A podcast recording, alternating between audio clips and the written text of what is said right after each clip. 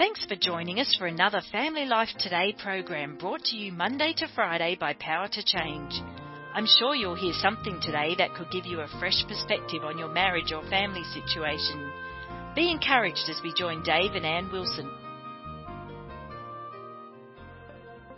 Okay, so you've preached a lot over the years, 30 years of preaching, but you have what you call a theology of it. Talk Yeah. about that. The theology of it. You've never heard of it? Anybody ever heard of it? The No. theology of it is, and I think everybody has this, we just don't know it. We have something that's it. Mm. That if we get it, we'll be happy. Mm. I mean, you can go through a journey. I could go through my whole life. I remember when I was like six or seven years old, I begged my mom for a Stingray bike. Anybody remember Stingray bikes? I had one. It was like the most exciting thing was in my it it? It That's was it. it. It Yes. was not it. No. You Well, get it, was and you write day. it for a while, and then you're like, well, then anyway, you get through my whole life. I remember when I got to high school, it was like if I could get a college scholarship, and I got it, and I thought it was it, and for a moment it is, and you go through a whole thing. And honey, I gotta say, I thought at one point you were it. Wait, and I'm not? What happened? You're amazing.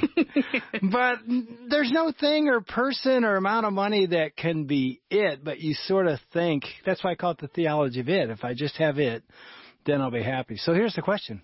Is there an it? I think so. I mean, I think that's where we're going today, but I think Jesus is the it.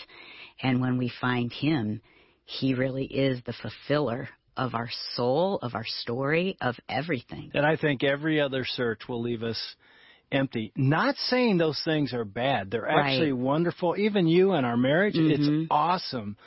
But it isn't the end of the well. It's like we're still searching for something. And I just brought up a word I know. that will introduce our guest today. Gretchen Saffles Yes. is with us. Gretchen, welcome to Family Life today. Thank you for having me. I've been so looking forward to this. We're excited to be here. You're sitting over you. there smiling. I'm guessing you have a theology of it. Oh, absolutely. I mean, you're saying that, and I'm going through my mind and thinking of all the it's that have progressed over my life, all the things that I've thought, if I just had that thing or, you know, was in this season of my life, I would have fulfillment and joy and finally the peace that I'm longing for. And then you get that thing and it falls apart really fast. Or that person that you wanted to take notice of you, they disappoint you. Yeah. Or that thing you wanted to accomplish, well, yeah, you've accomplished it. There's more that you need to do, right? There's the next Exactly. rung on the ladder. She gets There's this theology, Dave. Yes, absolutely. It's infinite. It is infinite if you just keep looking and it leads us to nothing. I mean, it goes back to Ecclesiastes and Solomon preaching that it's all vanity if you don't have Jesus. But when you do have Jesus, those it's in this life, they actually become something that makes us enjoy him more. Hmm. He is the well that always satisfies and never runs dry. And I've come to realize that those things in my life, I actually can enjoy them more when my fulfillment is in Christ, when my satisfaction is in Him and all that He's done for me. Well, you've written a book about this, really. This kind of that it theology in a way. Yes. It's called The Well Watered Woman. Yeah. And you are the creator of Give Me Jesus Quiet Time. You're the founder of this global online women's ministry called Well Watered Women. And a mom. Uh huh. A mom. And pregnant. Yep. All right. So you've got two boys at home. Yep. Are you having a third boy? third girl. Wow. Third one's a girl. So maybe that maybe that's it. I, I think that may be it in a lot of different ways. But really, though, I mean, coming back to that, I always dreamed of having a girl. And when hmm. I found out the first time I was having a boy, I was sad. I'm going to be totally honest. I was like, God, I just thought it was going to be a girl. Then I had this boy and I fell in love with him. And then the second time around, pregnant, I'm, I'm like, this is a girl. Find out it's a boy. The day I found out, I just wept. I wept. I was going, Lord, I thought this was going to be a girl. And God had to show me, He pried my fingers open that that was my it. I thought if Wow. I just have this this little girl that I've always dreamed of, Hmm. I'm going to have the satisfaction. And you know that theology of it, it sneaks in. It sneaks in Oh. in ways that you just don't realize until something exposes it. And you realize, you know, for me, it was realizing, okay, I'm going to be a boy mom. And God exposing that I had really idolized having a girl someday. Mm. I'd really idolized that. And that um, the gifts that God is giving me, they are good gifts. Mm. And that the greatest gift of all is to know Jesus. It's not to have the things I want in this world because He knows that they're not going to satisfy. We live in a world that's broken. We walk through brokenness. And even those things that we get that we think, oh, this is it, you know, in the end, it's not. I think what you're saying is important because even knowing the theology of it, mm-hmm. and like Ann said, I've preached it for 30 years. People in my church are like, "Oh, Dave's going into his theology of it again every right. year." Even if you know it, we still do it. Well, that's what I. And was... we know Jesus is it, and yet it's like, oh yeah, but if I get uh, five more RPMs, yep. or five more feet, or a thousand more square feet, we end up still thinking, and then, like you said, something happens. We go, "Oh yeah, what am I doing?" I yeah. think we as women can do it, especially in relationships, like you're talking about a child or a husband or a spouse, and it is this drift. Like I knew Jesus, I had Jesus, but I feel like when I was taking my eyes off of him, they automatically go to, and mm-hmm. for me, it was you, Dave, thinking, if you would just get your stuff together, that right. was the it. If you would act like this, or if you would do this, if our marriage could look like this, then I could be happy. Mm-hmm. And it was this slow little drift, and I think that's how our walk with God can be. It's just a slow pulling away. We don't even realize it, but suddenly we're finding and looking for something else besides Him. Right. And so so let's kind of get into this. Yeah, today. I mean, because in some ways, this is what well-watered woman is, right? Exactly. Explain that. What is a well-watered woman? And I'm guessing it would be the same as a well-watered man. Yes, you know? absolutely. Okay. Absolutely. So first, you have to go into what does it mean not to be a well-watered woman or right. a well-watered man, and really it's life apart from Christ, living the dried up life that's seeking after the fruitless things of this world that we think will satisfy, we think will give us joy and contentment and peace and all the things that are in our hearts. There's this void, this ache in our hearts for more, and it can only be satisfied in Christ, our Savior. And so apart from Christ, we're seeking, we're striving, we're looking around for all these things, and yet it leads to nothing. It leads to vanity. Mm. But in in Christ, when we come to know Him, when we come to the end of ourselves, we find everything in Him. And so the well watered woman is rooted deeply in God's Word. Her identity is in her Maker, not in the things that she can accomplish, but in all that He has done on the cross for her. And she can set aside this empty pursuit of striving, of trying to measure up to the standards of this world that are impossible. Mm. They're impossible, even the standards that we place for ourselves. I mean, we see that we cannot. Christ is the one who did everything. He lived the life we couldn't live. He died the death we deserved to die in order that we could have true abundant life in Him. Hmm. And so to live the well watered life is to realize that we are nothing apart from Him and that the things this world has to offer really is meaningless. But to know Christ and to drink deeply from His Word and to live out the gospel in our life and for our hope to not be in the things that are in the present, but in heaven and being with our Savior, with our God forever. That's the hope that roots us and keeps us going in this world. Well, let's talk about why that doesn't happen. you know, because yeah. I'm listening like, yes, yes. And I'm sure our listeners are like, yes, yes but it can also be hard. Oh, so hard. I know. So let's talk about that. Even for you, you mm-hmm. talk about having panic attack. Mm-hmm on a plane. Like, yes. take us back there because you knew Jesus at this time. I did. Mm-hmm. So, what happens that we aren't living this life that Jesus has promised us? Yeah. Even as a believer, we can get caught up in this pursuit of more. Even the pursuit of ministry in the name of Jesus. Yeah. We do so many things for Jesus yeah. and forget that he calls us to be with him. Hmm. And I actually was just journaling this week because I, I was having this feeling of, I'm so behind. I look at my said every woman on the planet. yes. Oh my goodness. You know, I've got two young kids at home. I, you know, run a, a team, a, a, ministry, and a business. I'm you're uh, pregnant, uh, married. I'm pregnant, and just even looking at the house, I was telling my husband, I'm so behind. I literally can't keep up with the laundry, and that's just like one teeny tiny thing in our house. And as I was just praying about it and kind of laying out all of these things that I was feeling behind on, I wrote down that you cannot fall behind when you are following Jesus. See, just that right there. Yeah. You cannot fall behind. So Yeah. when we are in step with Him, He doesn't call us to have perfectly folded laundry every single day, to do every single thing. And, you know, in that moment, Christ might be calling me not to fold my laundry, but to spend time with my son who needs to hear the gospel, Hmm. who needs to have his heart encouraged and comforted. He may be calling me to bake dinner for my neighbor who just had a baby. And it's really aligning ourselves each day and going, God, what have you called me to do in this moment? And what are the things that I need to surrender and to leave undone? Hmm. There's a quote just about how the Christian life is about knowing what to leave undone. And really, it is. It's, Yeah. it's going, what do I leave behind, Jesus, so I can follow you faithfully today? And he doesn't leave us behind. He doesn't go, oh, you were going too slow. I cannot keep up with you. Like you are just too slow. As a matter of fact, I think we go too fast in this Oh, world. yeah. This is the pandemic that everybody's facing is this pandemic of hustle and hurry and keeping up. And social media is not helping that because we're connected all the time with people and what they're doing and we lose connection with our savior.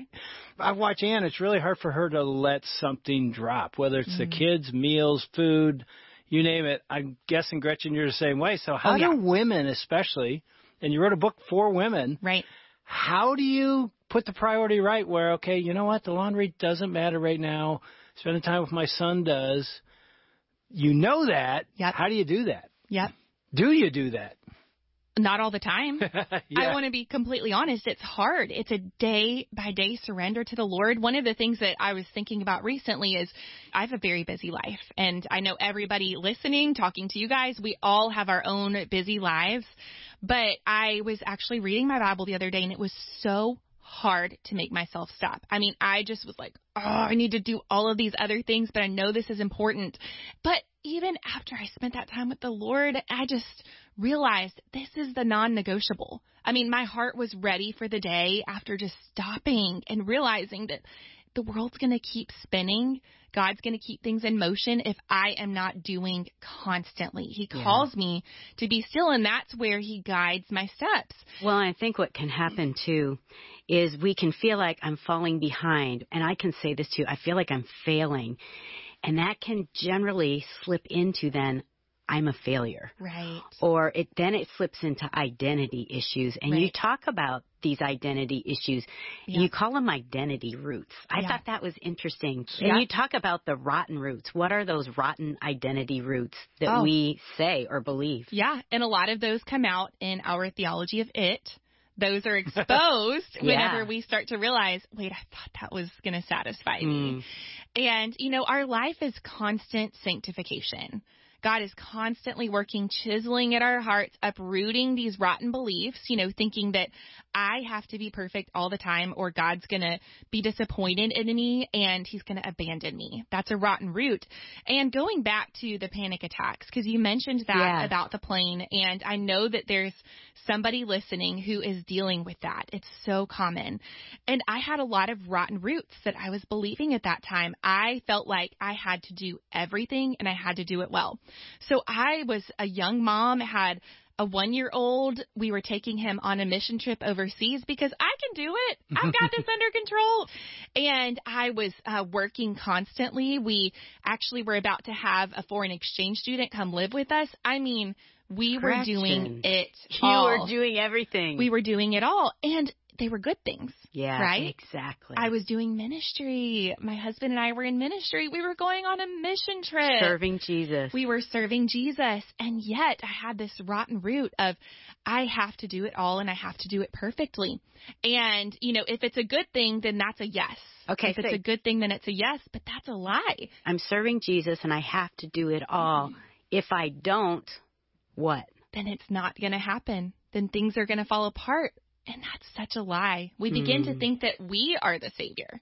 That if we're not doing the work, if we're not reaching out to people, if we're not writing or speaking or sharing or encouraging, then how's God going to get it done? Right? Yeah. And that can easily slip into our thinking or, you know, leading Bible study at church. If I'm not doing it, who's going to do it? If I'm not volunteering, who's going to volunteer? That's, that's so interesting. I was a young mom and I was leading and started our women's ministry at our Mhm. church.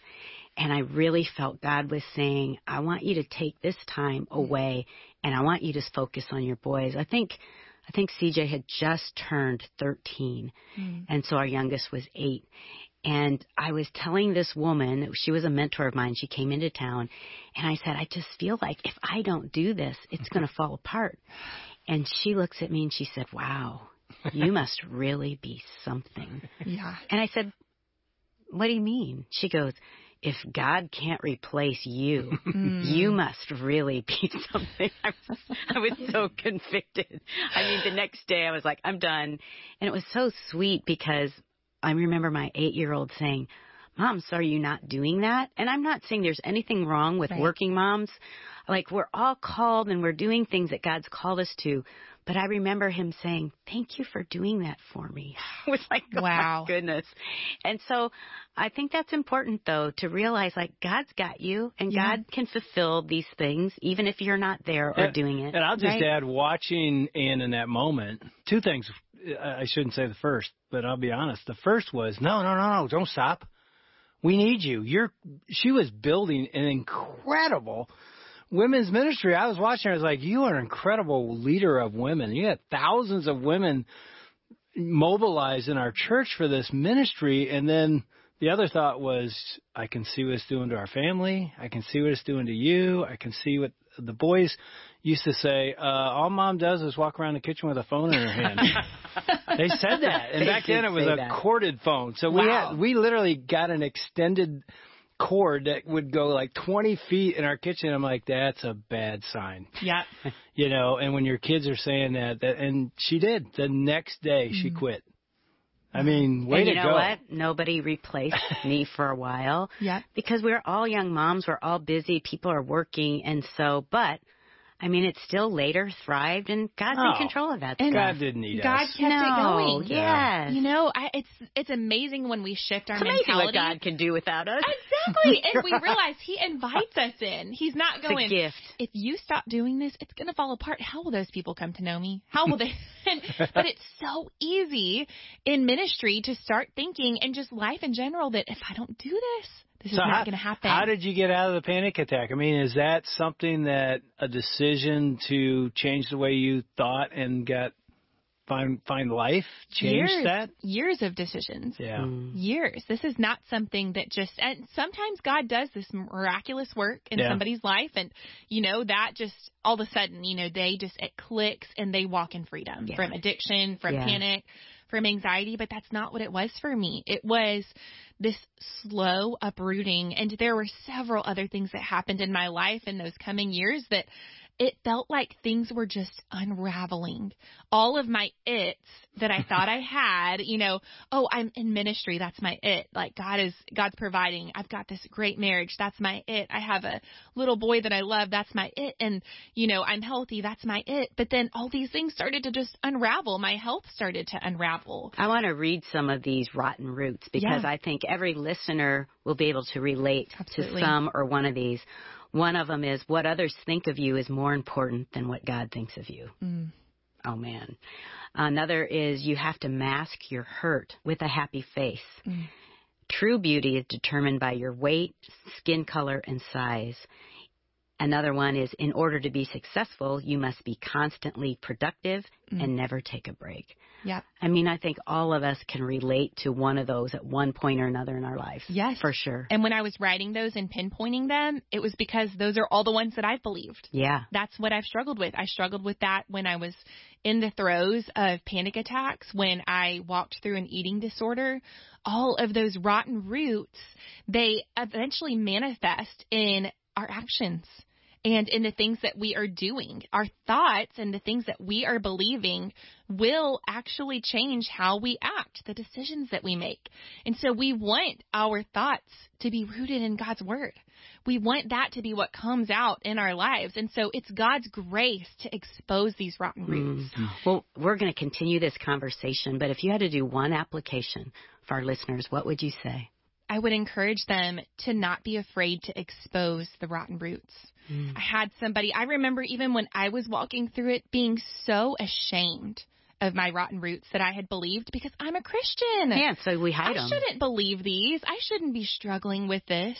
And I was so ashamed. It kept me from fellowship and from true freedom in Jesus. So I would encourage people not to be ashamed that Mm. God already knows. He already loves you in Christ Jesus and He has set you free. But you can't be free while you're in hiding. Mm. It's I'm thinking. in that exposure we find freedom in Christ. I'm thinking of Isaiah 53:5, which you mentioned. By His wounds we are healed. Mm. His wounding was for our healing. Yeah.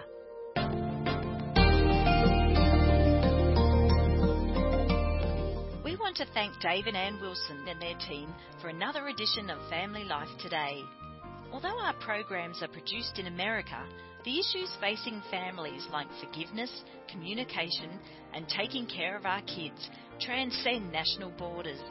These issues profoundly affect relationships everywhere. In Australia, family life is known as Power to Change, and our mission is to effectively develop godly families, the kind of families that change the world one home at a time. A key part of our mission includes strengthening marriages and families all around the world. We want to do whatever we can to bring timeless truths to the challenges you face as you seek to strengthen your family and join us in changing the world. We hope you've been encouraged by what you've heard and we'd love to hear from you. You can email us at radio at powertochange.org.au. Our website is families.powertochange.org.au where you can check out articles and many other resources on marriage and family well-being. We hope you can join us tomorrow at the same time for another Family Life Today.